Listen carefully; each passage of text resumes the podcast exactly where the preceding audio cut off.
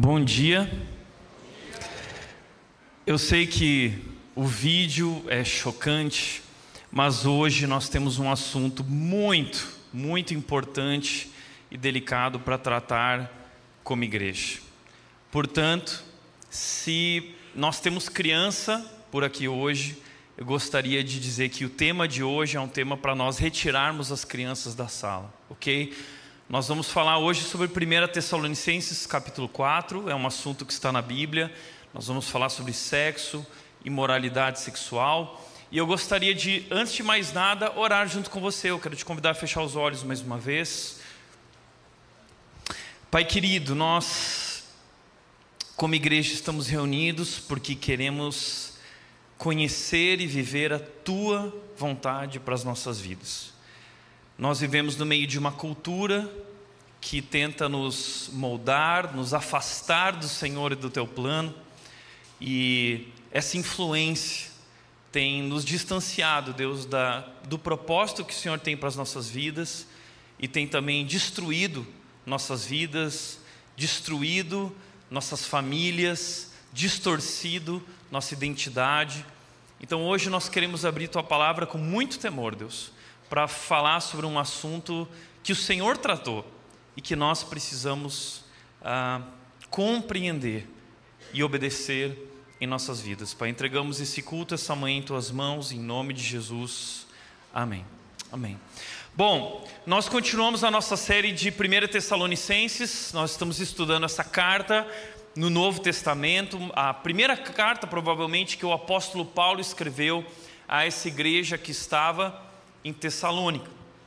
E essa igreja vivia numa cultura extremamente imoral. A cultura grega e romana era uma cultura completamente devassa na área sexual.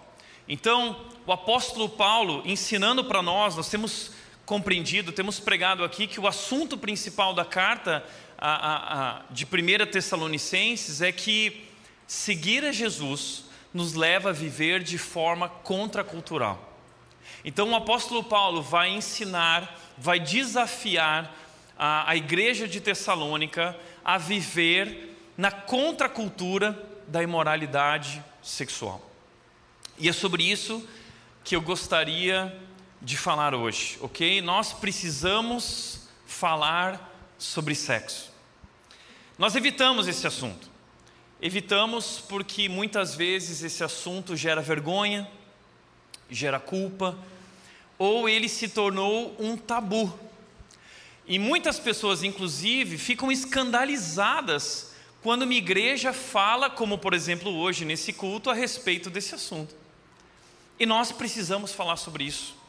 Como disse uh, James Weaver, nós temos tanto medo de falar sobre sexo na nossa sociedade que realmente damos carta branca às pessoas que estão produzindo esse tipo de material, ou que estão falando a respeito desse assunto sem estar alinhado ao propósito de Deus. Então nós precisamos falar sobre esse assunto, porque nós vivemos hoje uma cultura que está perdida e tem nos influenciado. E deixa eu te dizer uma coisa. Ah, talvez hoje, o dia de hoje, vai ser um divisor de águas na tua jornada e trajetória aqui na rede.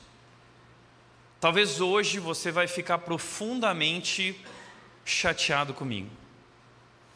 Talvez hoje eu vou desagradar muitas pessoas aqui. E eu quero dizer antes de mais nada que não há nada de errado nisso, nós não temos nenhum problema com isso, porque nós entendemos que muitas vezes agradar a Deus significa desagradar pessoas. E meu papel hoje aqui uh, não é falar aquilo que você quer ouvir, é falar aquilo que a palavra de Deus diz. Isso significa que muita gente vai escolher ir embora dessa igreja, e nós não temos nenhum problema com isso. Nós não queremos ser uma igreja politicamente correta, nós queremos ser uma igreja amorosamente, biblicamente precisa. Eu não quero ser um pastor bacana. Eu não quero ser um pastor bacana, não espero que você me ache um pastor bacana. Eu quero ser um pastor fiel a palavra de Deus. E portanto, nós vamos pregar a palavra. E se você ficar chateado, não fique chateado comigo, fique chateado com Deus. É a palavra dele, o teu Criador, o nosso Deus soberano, poderoso, santo, santo, santo. Então, uma outra coisa que eu gostaria de dizer é que eu vou apresentar o texto de 1 Tessalonicenses 4, mas como dizia Karl Barth, ele dizia que nós precisamos pregar com a Bíblia numa mão e com o jornal na outra mão. Então eu vou pregar com a Bíblia no telão, mas nós vamos trazer o jornal, as notícias, a nossa cultura, por quê? Porque nós entendemos que nosso desafio como igreja é trazer respostas bíblicas às perguntas da nossa cultura. Nós precisamos trazer respostas bíblicas centradas no Evangelho. E nós vamos trazer uma resposta bíblica aos desafios e problemas que temos enfrentado na nossa cultura com relação à imoralidade sexual. Começando, nós temos vivido uma onda, algumas ondas, um movimento chamado revolução sexual.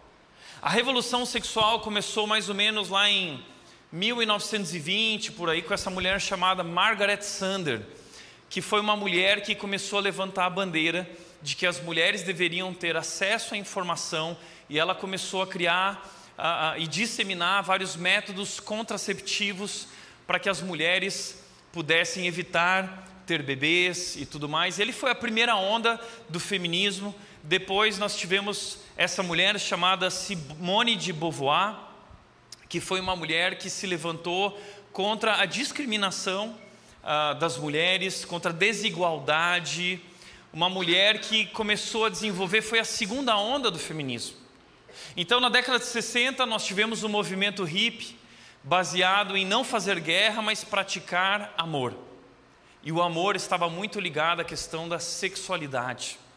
E a partir dali, então, há esse, esse rompimento uh, com valores éticos e morais, onde começa essa onda do não se reprima, né, dos menudos, uh, uh, não se reprima, a vida é uma festa, é, é, é viva, curta, desfrute, não faça guerra, faça amor. Depois disso, nós tivemos a Playboy e as revistas Playboy como esse com um material, é, é, é, revistas onde as mulheres eram ali objetificadas e homens começaram a ganhar muito dinheiro através da comercialização do sexo, aproveitando esse movimento. Então nós tivemos a década de 80, o movimento teenager, uh, tivemos então a terceira onda do feminismo e o início do movimento LGBTQI+, uh, e agora, hoje estamos vivendo uh, o ápice dessa onda com TikTok, com Instagram, com uh, OnlyFans uh, e vários outros canais que estão na palma da nossa mão e nada mais são do que uma representação dessa imoralidade sexual. É interessante que lá no Antigo Testamento, quando o sábio de Provérbios falou sobre a imoralidade sexual, ele disse: Não passe perto da casa da mulher adulta. Mas o que foi acontecendo ao longo do tempo é que, através dessa revolução sexual e tecnológica, a casa da mulher adúltera não fica mais distante da nossa casa, ela está dentro da nossa casa, ela está no nosso celular, ela está no nosso computador e ela está muitas vezes em nossos pensamentos e em nosso coração, como o vídeo que nós assistimos, destruindo nossas vidas, destruindo nossas famílias e mais, destruindo a nossa sociedade. E esse movimento tem influenciado a nossa mentalidade. Foi feita uma pesquisa nesse ano sobre comportamento moralmente aceitável lá nos Estados Unidos. E a pesquisa concluiu o seguinte: 62% das pessoas acham correto viver ou dormir juntos antes do casamento. É correto. Dormir junto ou viver junto sem se casar. 64% apoiaram, que o, apoiaram o casamento entre pessoas do mesmo sexo. 64% apoia a homossexualidade. 52% são pró-aborto. 43% apoiam o sexo na adolescência. 39% apoiam, acham inofensiva e saudável a pornografia. 23% apoiam a poligamia. E 9% apoiam casos extraconjugais. Casais que praticam swing ou que outras modalidades de sexo com outros parceiros. Casais que também, por exemplo, existe um uh, site que é um site para pessoas que querem trair seus cônjuges, é um, é um site especial para o adultério. Uh, essa é a realidade ao nosso redor. E como cristãos, nós estamos sendo chamados a não se amoldar, a não tomar a forma do mundo, a não se conformar, a não achar isso um comportamento aceitável, mas viver de maneira diferente. Entenda, o evangelho não muda somente a nossa compreensão. O evangelho, ele muda a nossa maneira de viver. O evangelho é mais do que uma crença. O evangelho é um estilo de vida. E nós como aqueles que creem no Evangelho de Jesus Cristo, estamos sendo chamados para viver na contramão dessa revolução sexual. A Bíblia está nos chamando para viver uma revolução, não sexual, mas uma revolução de santidade. Veja que Paulo disse em 1 Tessalonicenses 4, nós vamos estudar o capítulo 4, o início dele falando sobre moralidade. Paulo diz o seguinte: a vontade de Deus é que vocês vivam em santidade. A vontade de Deus é que vocês vivam em santidade. Primeira coisa que eu quero te chamar a atenção aqui é essa expressão a vontade de Deus é. Ele está sendo direto, ele está sendo objetivo. Porque muitas vezes, na nossa busca pela vontade de Deus, nós nos sentimos confusos e perdidos, não é verdade? Muitas pessoas se aproximam de mim e perguntam: Mas Tiago, eu gostaria de saber qual é a vontade de Deus para a minha vida. É fato que existe uma, uma é, dimensão da vontade de Deus com relação ao futuro, ah, especialmente dos detalhes futuros da nossa vida, que nós não conhecemos, não nos pertence.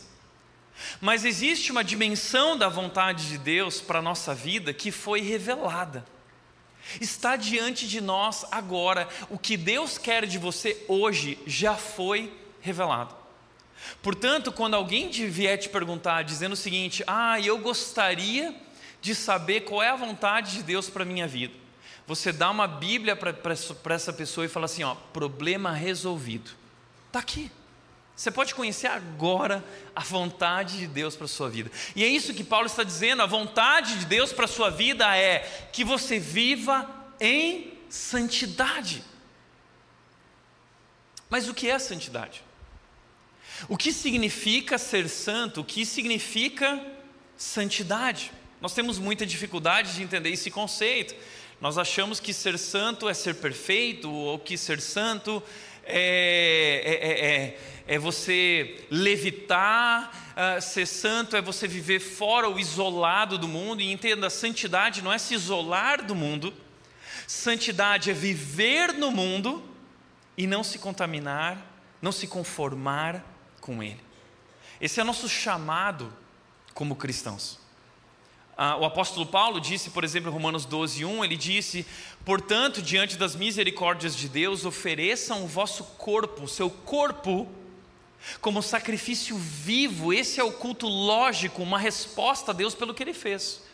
Não se conformando com os padrões deste mundo, mas transformando-se pela renovação da sua mente. Deus está nos chamando para esse viver santo, de dedicar, de consagrar. A palavra santidade significa literalmente consagração. É nós consagrarmos, é dedicarmos, é separarmos a nossa vida para Deus. Como disse Richard Baxter, santidade é viver para Deus, pecado é viver para si mesmo. Talvez a melhor definição de pecado, talvez a melhor definição de santidade.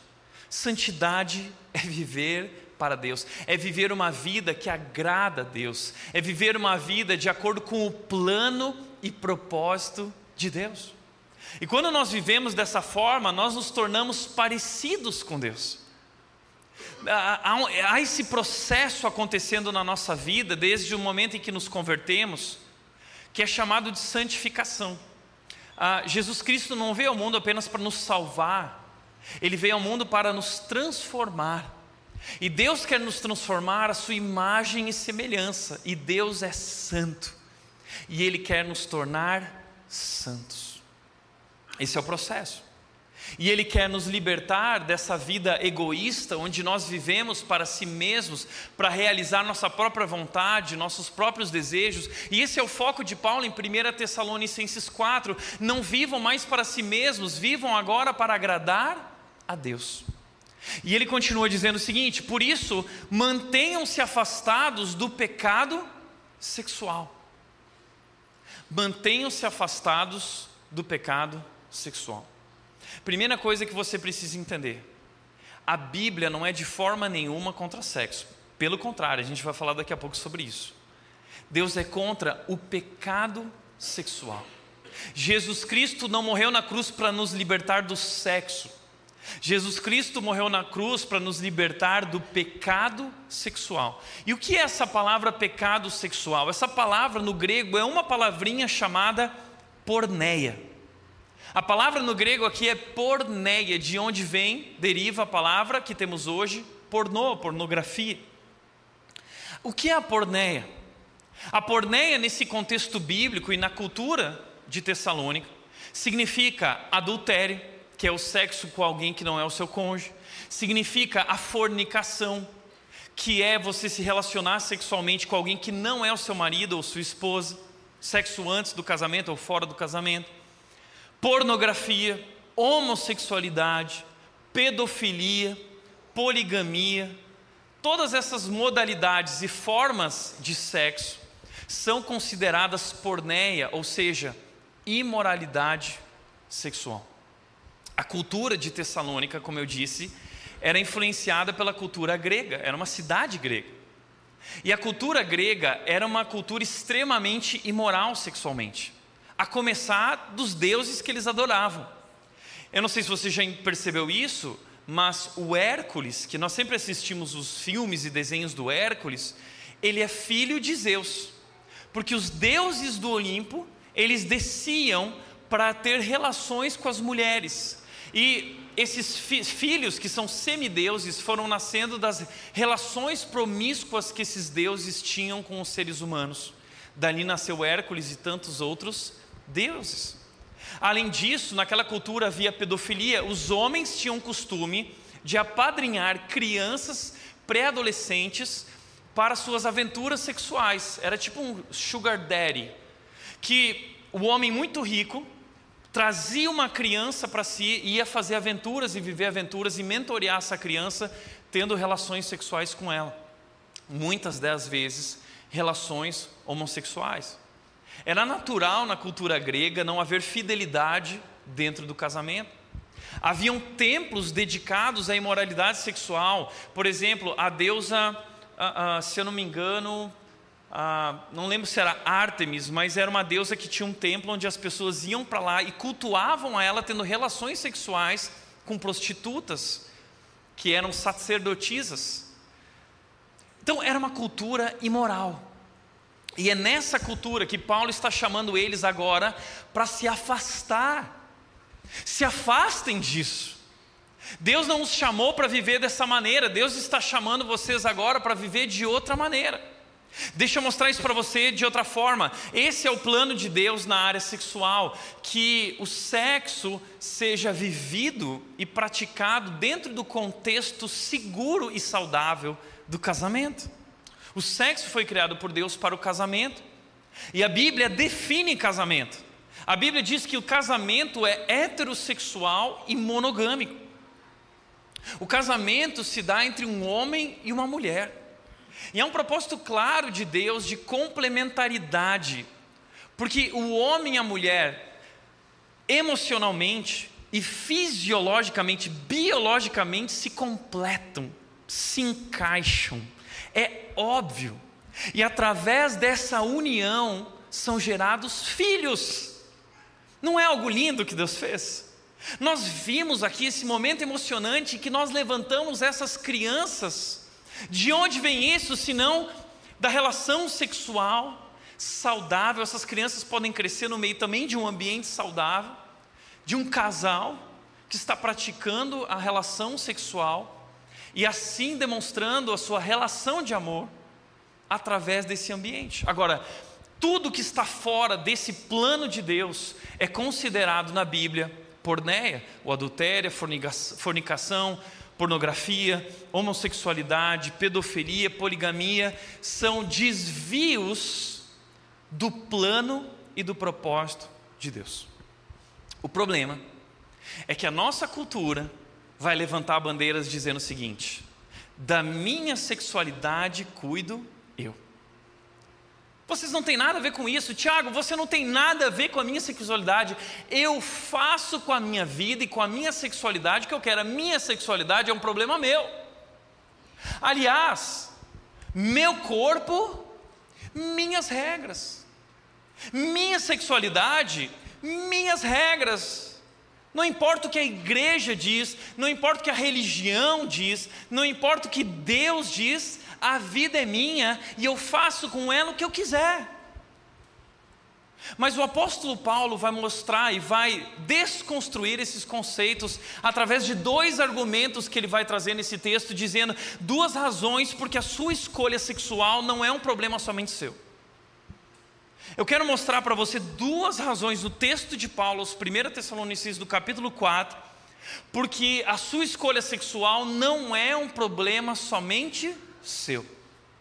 Primeira razão que Paulo nos traz é porque a imoralidade despreza o plano de Deus. Se a tua escolha sexual não está alinhado ao propósito e plano de Deus, é imoralidade. E a imoralidade nada mais é do que rebelião.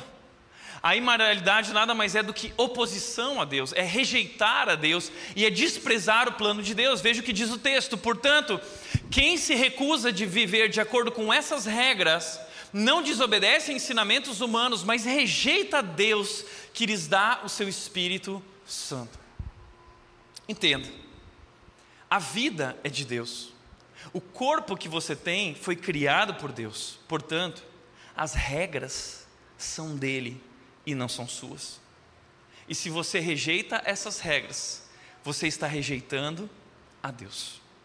Então, a primeira razão pela qual a, a, sua escolha sexual não é um problema só seu, é que a sua escolha sexual, se ela é uma escolha que não está de acordo com o plano de Deus, ela é uma escolha que ah, desafia Deus, que é uma afronta a Deus, que é desobediência a Deus.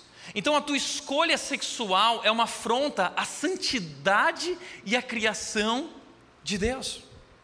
E sobre isso, deixa eu falar algumas coisas. Não desobedece a ensinamentos humanos, mas rejeita Deus. Veja, nós não estamos falando hoje aqui de ensinamentos humanos. Eu não estou falando da minha opinião.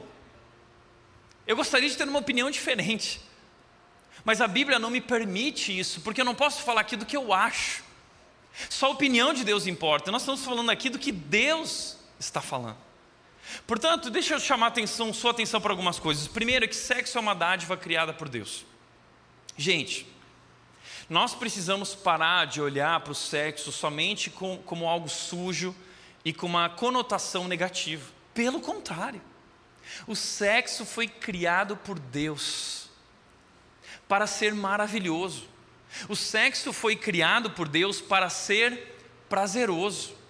O sexo é algo maravilhoso. Veja, tudo que Deus fez, Gênesis capítulo 1 diz isso. Deus foi criando todas as coisas e ele viu que tudo era muito bom.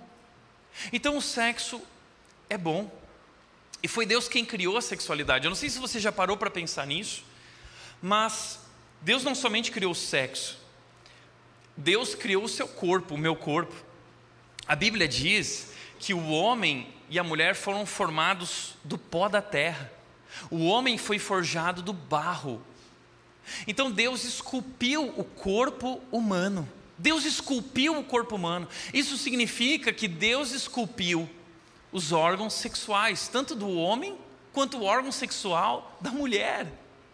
Deus, esse Deus santo, santo, santo, esse Deus poderoso, Ele criou o nosso corpo e nós somos esses torrões de barro divinos sagrados.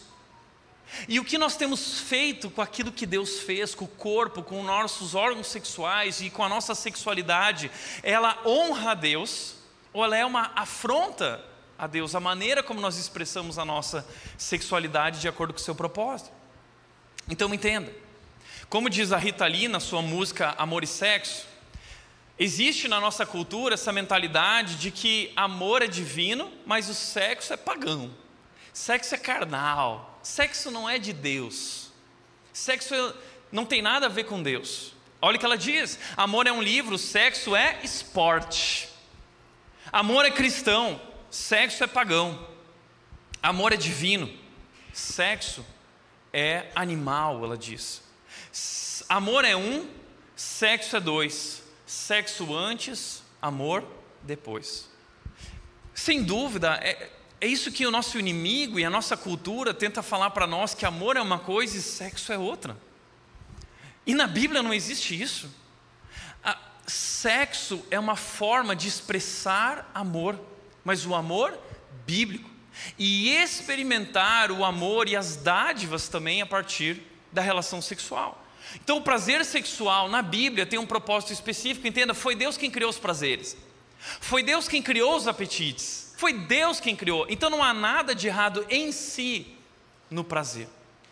O problema é quando nós ah, nos satisfazemos da maneira errada, no momento errado, com a pessoa errada. Esse é o problema. Mas o prazer foi criado por Deus. E como diz o livro Sexo e Dinheiro do Paul Tripp, Dentre tantos livros que eu posso recomendar, se você quiser, o melhor disparado de todos eles é esse livro aqui: Sexo e Dinheiro, Prazeres que Desapontam e a Graça que Satisfaz, do Paul Tripp. Esse livro é maravilhoso. Nós vamos passar hoje ele aqui alguma, algumas partes. Veja que ele diz: Nunca entenderemos o prazer se pensarmos que ele é um fim em si mesmo. O prazer é prazeroso e não devemos nos sentir culpados por ter desfrutado dele ou por querer mais, pois isso está de acordo com o plano de Deus, não há nada de errado em querer se satisfazer. O problema é com quem você se satisfaz, em que momento e como você se satisfaz, se está de acordo ou não com o plano de Deus. Mas devemos entender que o prazer tem um propósito. Além da alegria momentânea que ele nos dá, o prazer existe como um sinal da existência daquele em cujos braços desfrutamos do único prazer que pode satisfazer e dar descanso ao nosso coração. Essas pequenas alegrias, as alegrias que nós vivemos na vida, são pequenas demonstrações e indicativos que conduzem à grande alegria que se encontra em Deus. Deus está dividindo conosco a sua glória em pequenos momentos e o objetivo dele é que esses prazeres te façam adorá-lo. O nosso problema é que ao longo do tempo nós transformamos uma coisa boa numa coisa ruim, porque nós trocamos a coisa criada pelo Criador. Nós trocamos o prazer do que o Criador nos oferece, nós trocamos isso pelo Criador. Nós ficamos com isso, nós nos satisfazemos aqui. E esse é o nosso problema na nossa busca de prazer: é que nós colocamos no prazer a fonte da nossa identidade, a fonte da nossa satisfação, a fonte do nosso contentamento, da nossa felicidade, e não em Deus. Esse é o problema. Ele diz: o prazer existe para estimular a adoração, não da coisa, mas daquele que criou a coisa. A glória de toda forma de prazer tem o objetivo de, de nos direcionar para a glória de Deus. O prazer deve nos direcionar para a glória de Deus. E se o prazer não te direciona para a glória de Deus, se o prazer está acima do propósito, o prazer gera prisão, vira idolatria, e ele te destrói, ele causa dor. Continuando, sexo no casamento traz benefícios diversos. O sexo, como criado por Deus, traz inúmeros de, uh, benefícios dentro do casamento, como, por exemplo, essas bênçãos que nós vimos aqui hoje.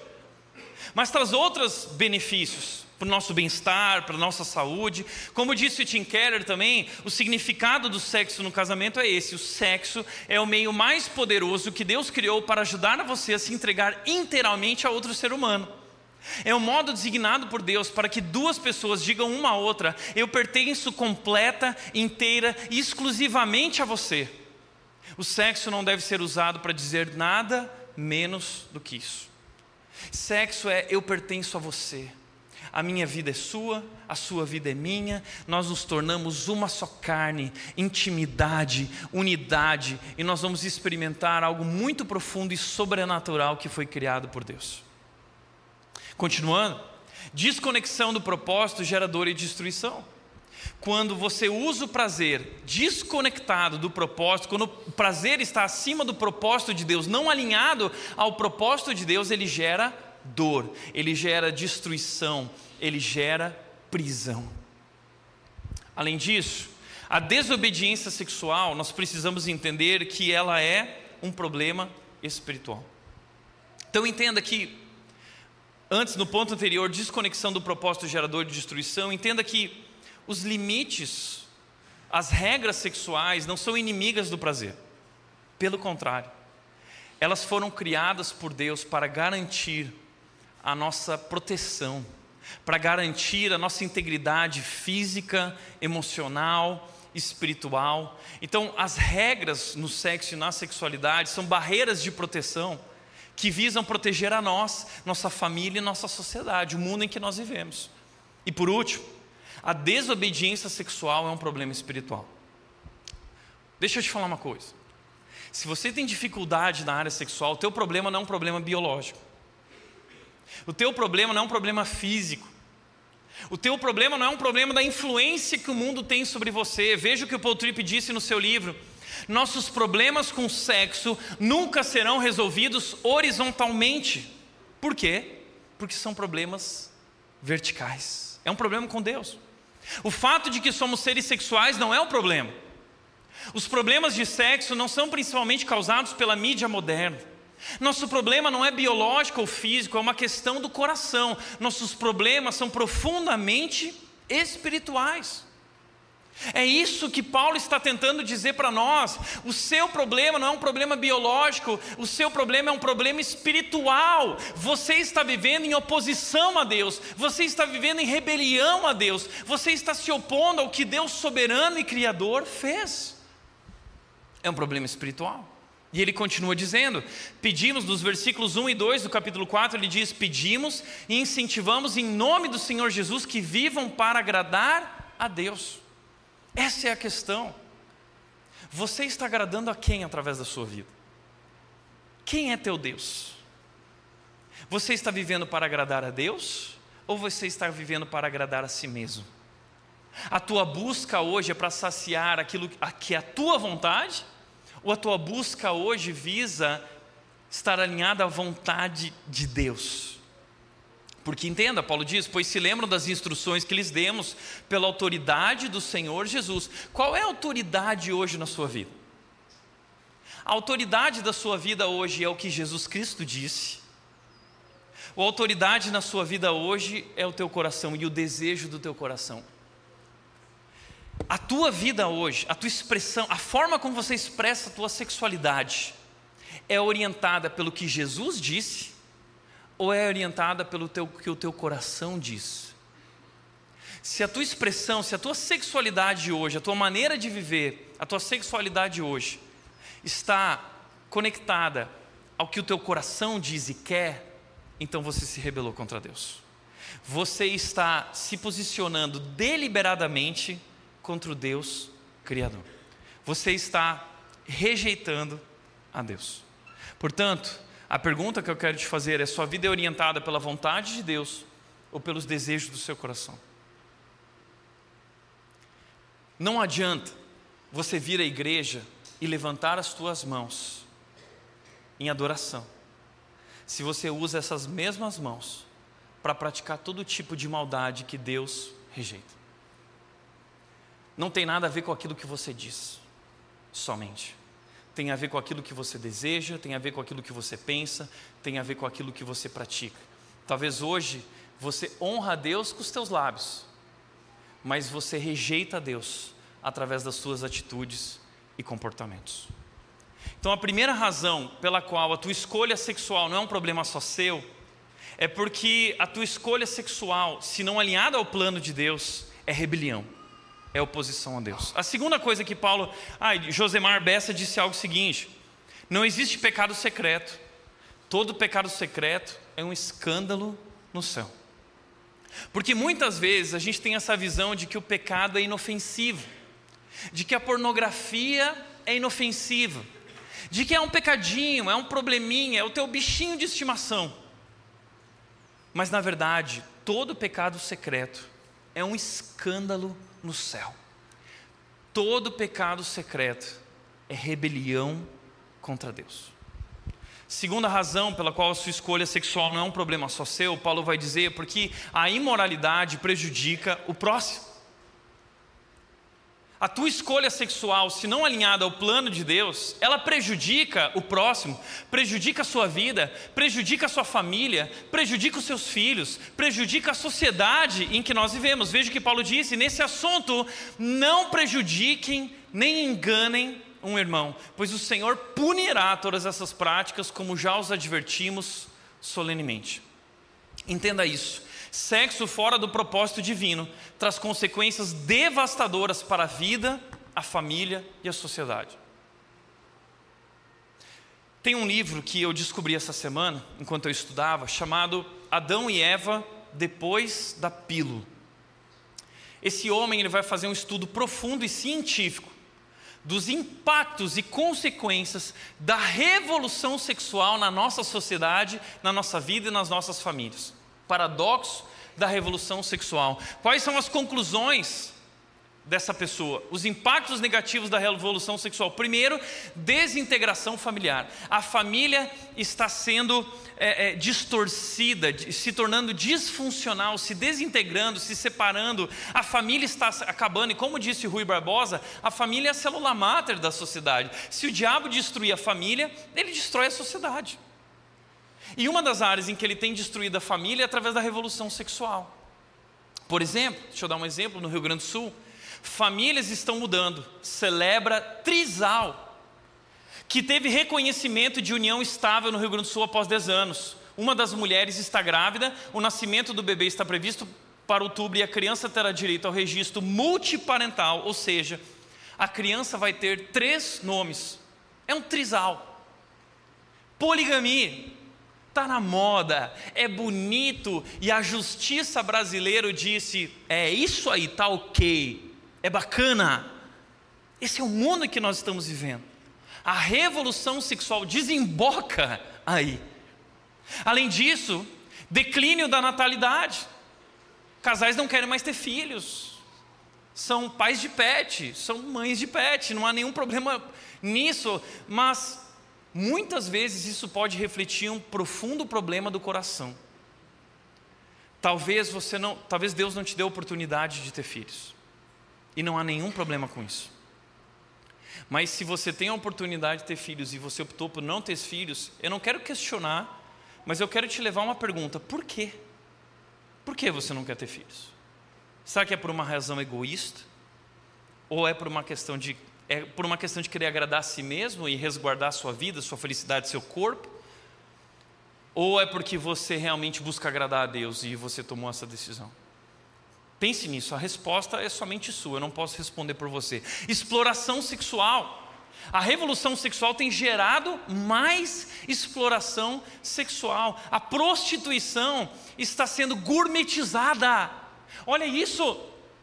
OnlyFans, que é um site, um aplicativo na internet, aproxima milhares de jovens da prostituição na América Latina. Site de vendas de fotos e vídeos eróticos se torna alternativa econômica para muitas mulheres durante a pandemia. O que aconteceu? O OnlyFans está bombando. São mulheres que têm um corpo bonito, meninas, e não querem trabalhar ou, ou trabalhar dá muito trabalho e dá para ganhar muito dinheiro mostrando o corpo. Então elas mostram o corpo, elas vendem fotos peladas, seminuas ou nuas ou até pornográficas. E tá lá, tem muitas meninas da nossa cidade, talvez existam pessoas daqui praticando isso, porque está sendo popularizado, porque a prostituição está sendo gourmetizada. É aí que desemboca a revolução sexual. Além disso, solidão e isolamento. Porque a pornografia promete prazer, mas ela entrega culpa, vergonha, solidão, prisão. Impacto na saúde física e mental. A revolução sexual tem trazido sérios problemas para a nossa saúde física, para a nossa saúde mental. Ah, uma das frases que eu gosto sempre de dizer: a pornografia estupra a sua mente. A pornografia está estuprando a mente de muitos homens da nossa igreja, da nossa cidade, da nossa sociedade. E mais, a pornografia não é mais um problema só dos homens, a pornografia é um problema também feminino. Muitas, mas muitas mulheres estão consumindo pornografia. A sua mente está sendo destruída. Existem, gente, inúmeros, inúmeros estudos científicos, médicos, sobre o impacto da pornografia no nosso cérebro e uma das coisas mais latentes, uma das coisas mais concretas que a pornografia faz é que ela desvia o nosso prazer natural para com o homem ou a mulher, desvia para uma relação online.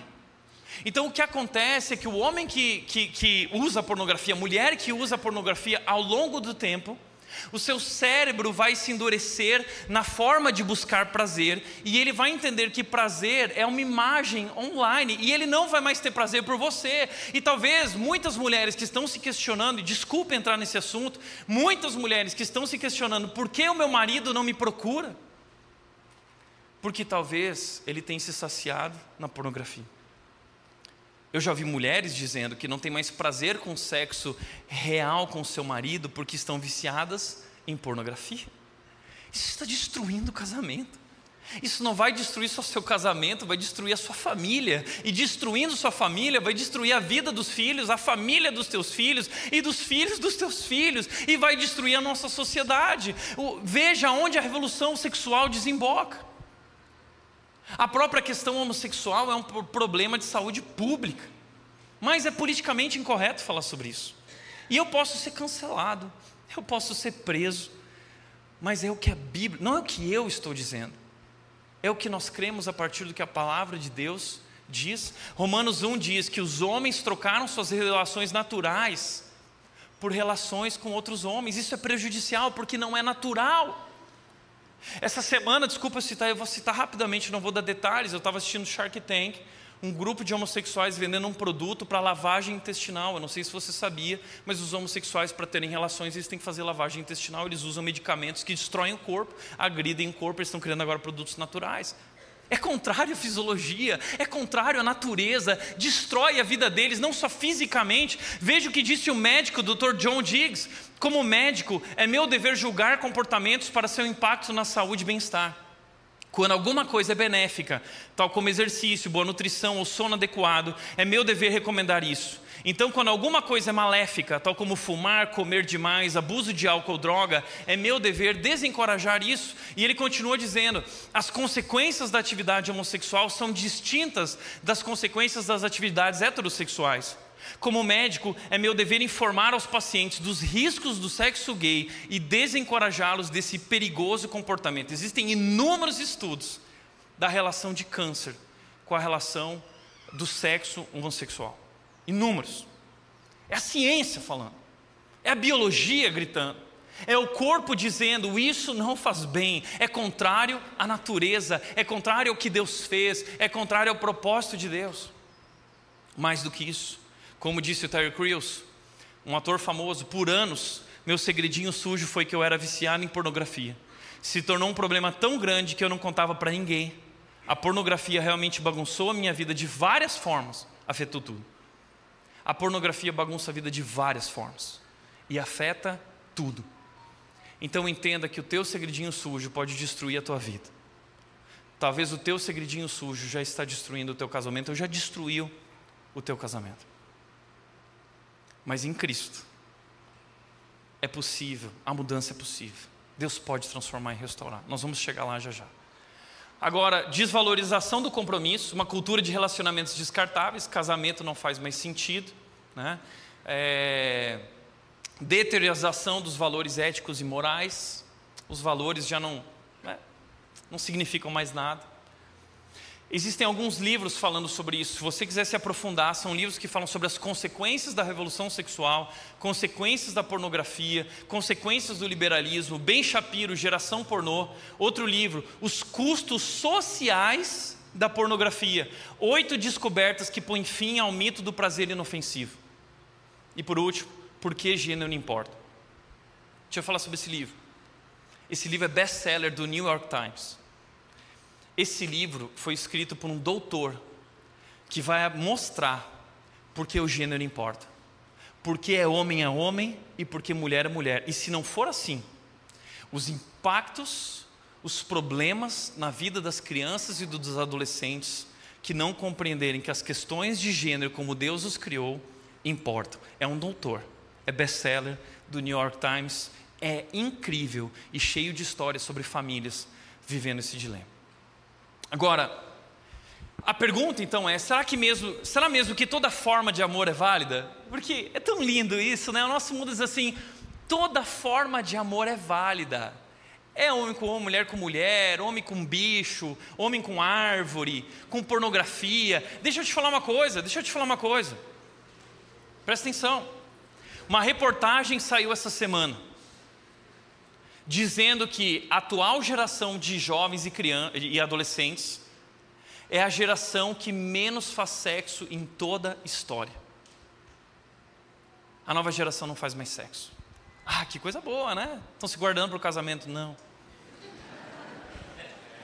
Eles descobriram outras formas de sexo. Eles se relacionam virtualmente com robôs. Eles se relacionam virtualmente com, é, é, é com avatares eles não têm mais prazer pelo sexo real. É o diabo destruindo sua mente, suas emoções, seu coração, sua vida física, destruindo tudo.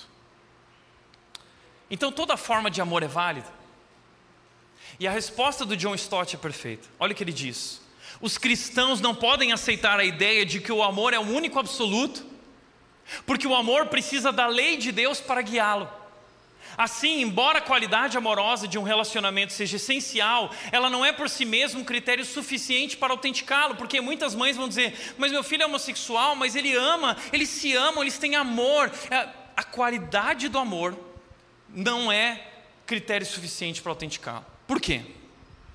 A qualidade do amor dos relacionamentos homossexuais não é suficiente para justificá-los. Eles são incompatíveis com o verdadeiro amor porque são incompatíveis com a lei de Deus. E presta atenção no que ele termina dizendo. O amor se preocupa com o mais, mais alto bem-estar do ser amado. E nosso mais alto bem-estar humano é encontrado na obediência à lei e ao propósito de Deus e não em revoltar-se contra eles.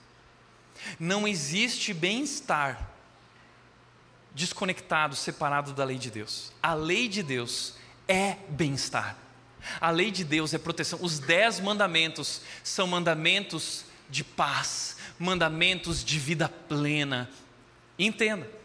Sabe por que, que a tua escolha sexual, quando não alinhada ao plano de Deus, não é um problema só seu? Porque ela fere os dois maiores mandamentos de Deus, que resumem os dez mandamentos. A tua escolha sexual não ama a Deus, não, não mostra esse amor a Deus, não respeita, não honra a Deus, e a tua escolha sexual prejudica a tua vida o próximo, tua família, a sociedade. Então a tua sexualidade não é um problema só seu. Portanto, nesse assunto, não prejudiquem nem enganem o irmão, pois o Senhor punirá todas essas práticas. Muitas igrejas estão aliviando o discurso, mas a palavra de Deus, a cultura pode mudar, o mundo pode mudar, mas a palavra de Deus nunca mudará. Consequências. Gálatas 6,7 diz: não brinquem com Deus. De Deus não se zomba. Aquilo que um homem plantar, ele também colherá. Portanto, para encerrar, como nós vencemos a imoralidade sexual? Como vencer? É possível vencer. Em 1 Tessalonicenses 4, eu quero trazer quatro, três dicas rápidas para a gente encerrar. Primeiro, se submeter ao plano de Deus para a sua sexualidade. 1 Tessalonicenses 4, 7 diz: Pois Deus nos chamou para uma vida santa. Primeira coisa, se você quer vencer a imoralidade sexual, é compreender, conhecer e se submeter ao plano de Deus para a sua sexualidade. E deixa eu te dizer uma coisa. Quando você for conhecer o plano de Deus para a sua sexualidade, você não pode enxergar isso como algo pequeno. Você precisa enxergar isso como algo muito maior do que aquilo que a imoralidade sexual te oferece. Deus quer te oferecer algo muito maior, algo muito mais prazeroso, algo muito mais especial, algo muito mais espiritual, algo muito mais sobrenatural. Deus é um Deus santo, santo, santo, soberano, poderoso, e tudo que Ele faz é maravilhoso, e Deus tem um plano para a tua sexualidade. Deus tem um plano para o teu casamento, para a tua família. Deus tem um plano perfeito. Mas esse desvio gera morte, destruição, dor, prisão. Como disse o Paul Tripp no livro Sexo e Dinheiro, como Deus nos criou e criou o sexo, é impossível entender adequadamente o sexo e participar dele adequadamente se nós, na prática, ignorarmos a existência de Deus. Por meio da criação, somos dele, nossa vida sexual é dele. Deus nos criou, nós somos dele, nossa vida sexual pertence a ele. E ele diz: Isso significa que não temos o direito natural para fazer com nossa vida e nosso corpo o que quisermos.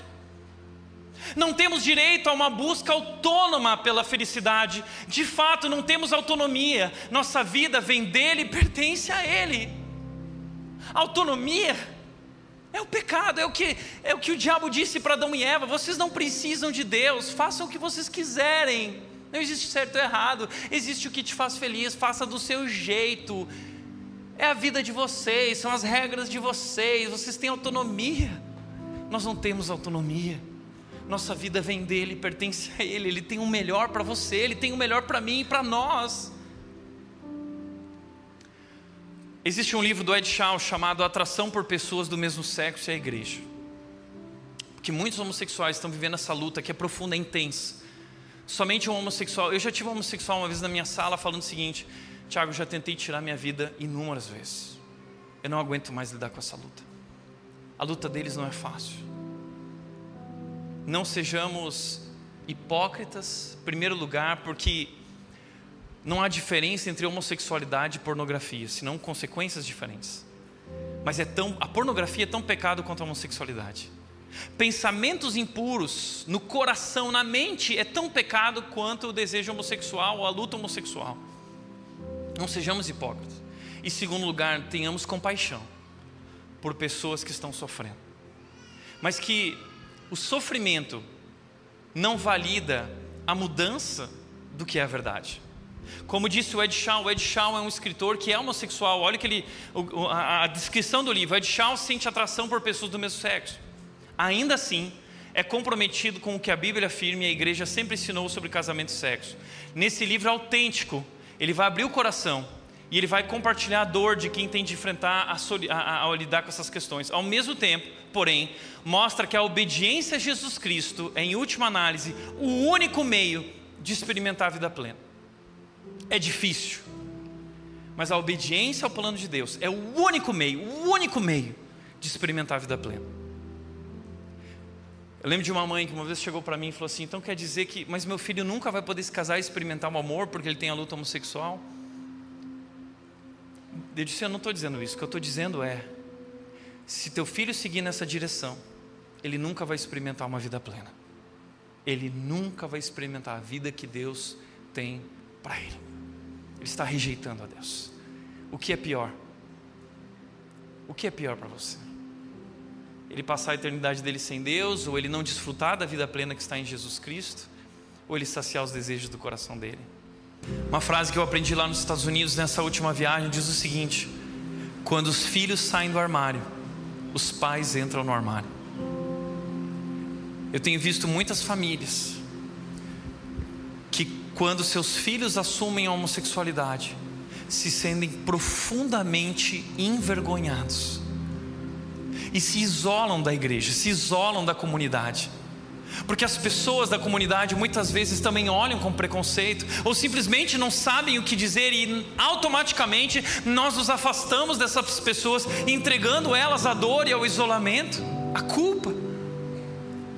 Famílias que eram ativas e presentes na igreja e deixaram de participar de pequeno grupo e de servir na igreja, porque estão vivendo essa luta e não há ninguém que ofereça uma mão e oração para ajudá-los. Você não precisa ficar no armário, você que é pai de filhos homossexuais. Nossa igreja está aqui para te ajudar, para te apoiar, para te abraçar e para orar e te orientar dentro da palavra de Deus. Segundo, reconhecer sua fraqueza e estabelecer limites claros. 1 Tessalonicenses 6, 4, 4 diz: Cada um deve aprender a controlar o próprio corpo e assim viver em santidade e honra. Não em paixões sensuais como os gentios que não conhecem a Deus. Cada um deve aprender a controlar o próprio corpo. Controlar o corpo começa com reconhecer nossas fraquezas, nossas dificuldades. Veja o que disse José Marbessa: Davi matou um gigante e dormiu com a vizinha. Em cada um de nós há potencial para o amor heróico e a prostituição. Ore para que Deus não te deixe tropeçar. Um grande homem de Deus que caiu num pecado imoral, absurdo, que destruiu a vida dele, destruiu a família dele, destruiu tudo, tudo. Em todos nós há esse potencial. Portanto, olha o que Jó disse no capítulo 31, versículo 1. Jó, Fiz uma aliança com os meus olhos de não olhar com cobiça para nenhuma jovem.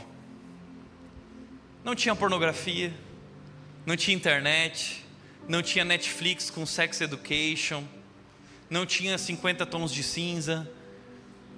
E Jó disse: A luta é antiga, eu fiz um acordo com os meus olhos. Sabe por que ele fez um acordo com os olhos? Porque como disse Paul Tripp, o adultério físico é simplesmente o corpo indo para onde o coração já foi há muito tempo. E Jesus Cristo disse: se o homem olhar, ou se a mulher olhar com desejo impuro, ele já adulterou. É um problema do coração. Não é um problema de situação. É um problema do coração. Portanto, uma das coisas que eu gostaria de lembrar é que o homem, muitas vezes, a maior dificuldade do homem, a maior fraqueza do homem é o olhar. O homem é atraído por isso, ele olha. E não é errado achar bonito. A gente sempre brinca que o problema é o segundo olhar, o olhar de cobiço, o olhar de desejo, o olhar impuro, o olhar promíscuo. Mas a fraqueza de muitas mulheres é o desejo de ser olhado, de, de se mostrar. Porque muitas mulheres querem saciar a carência e a insegurança do seu coração e da sua identidade, se sentindo desejadas por outros homens. Então elas se vestem de maneira que atraia a atenção dos homens, porque assim elas se sentem mulheres empoderadas, mulheres satisfeitas, ou seja, elas buscam satisfação e felicidade através desse reconhecimento humano e não através do amor de Deus por elas. E assim, muitas mulheres se vestem dessa maneira que não é feminina, é vulgar, é sensual. Como essa nova modalidade agora, vestindo lingerie na roupa, eu sei que talvez eu vou construir muitos, muitos inimigos hoje aqui com isso, mas entenda, o Evangelho não é só uma forma de compreender e pensar, é uma forma de viver, é uma forma de se vestir. O Evangelho também é uma forma de se vestir. Questione as motivações do teu coração sobre o tipo de roupa que você veste. Terceiro e último lugar, depender do poder do Espírito Santo. Portanto, quem se recusa a viver de acordo com essas regras não desobedece a ensinamentos humanos, mas rejeita a Deus, que lhes dá seu Espírito Santo. Essa luta é grande demais para a gente vencê-la sozinho. Mas Deus enviou Jesus Cristo para morrer na cruz, para que nós possamos ter uma relação com Ele, e Ele coloca o seu Espírito em nós, que nos capacita, que nos dá poder para vencer o pecado. Portanto, algumas coisas importantes. Primeiro, confesse e abandone o seu pecado. Você quer vencer a luta sexual, o pecado sexual? Confesse e abandone o seu pecado. Provérbios 28, 13 diz: Quem oculta o seu pecado não prospera, mas quem confessa e abandona encontra misericórdia. Então entenda que Jesus oferece misericórdia surpreendente. Deus te ama. E ainda que você tenha errado e pisado na bola, como Davi pisou na bola, quando Davi disse: Eu pequei contra ti, somente contra ti. Deus perdoou Davi, Deus restaurou a vida de Davi, restaurou a alegria de Davi. Deus pode restaurar a tua vida, Ele te perdoa, não importa o que aconteceu, e Ele quer restaurar a tua vida e a tua alegria, a tua vitalidade.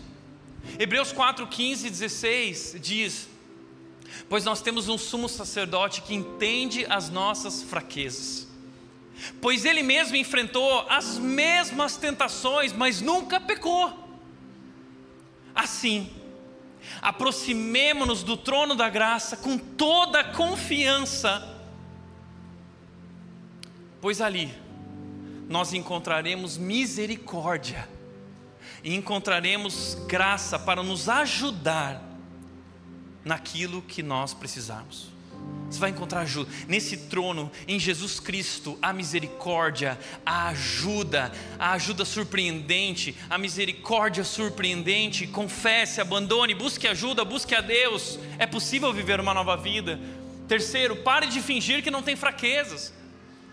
1 Coríntios 10, 13 diz que não há tentação que não seja comum a todos os homens e mulheres. Todos nós temos lutas sexuais, todos nós temos problemas com relação a sexo. Mas a Bíblia diz que Deus nos dará uma forma de vencer as nossas lutas. Deus nos dá uma forma de vencer. Deus nos ajuda a vencer. Você não precisa lutar sozinho. Deus está com você. E mais do que isso, há uma igreja, nós estamos caminhando junto. Tiago 5,16 diz: se ah, quando confessem seus pecados uns aos outros para serem curados.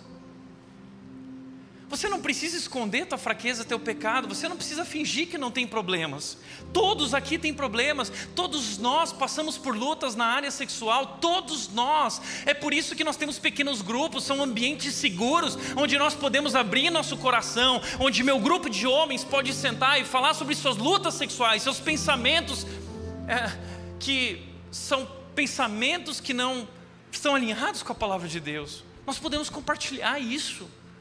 E quando nós confessamos nossos pecados e nossas lutas, nós encontramos ajuda e cura.